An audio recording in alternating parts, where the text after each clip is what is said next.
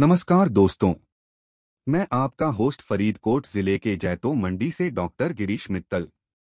मैं आप सबका स्वागत करता हूँ हमारे पॉडकास्ट व्यापार दुनिया की कहानियाँ में आज बात करेंगे उद्यमियों के स्वप्न, स्वीकृति की अगुवाई के बारे में।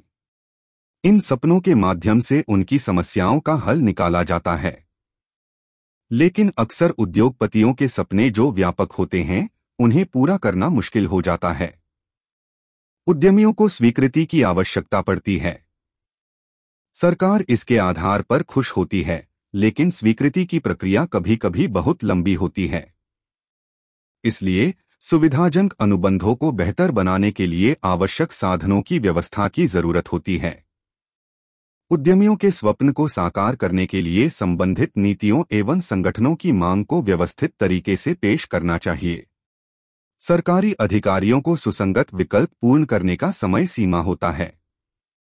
इसलिए उन्हें समय से पहले समझाया जाना चाहिए कि इस कार्य में कौन से प्रोसेस हो सकते हैं या कौन से संगठन इसके लिए सेवाएँ प्रदान कर सकते हैं। इस बात का विशेष महत्व होता है कि सुविधाजनक उपार्जन बुनियादी मांग होना चाहिए।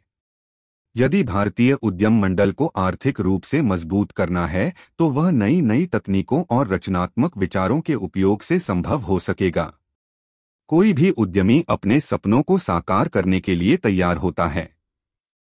उन्हें जो साधन चाहिए होते हैं, उन्हें सरकार की तरफ़ से सुविधाजनक संतुलन पूर्ण अनुबंध मिलना चाहिए। उद्यमियों का मनोबल बना रखने के लिए उन्हें एक सरल समाधान देना चाहिए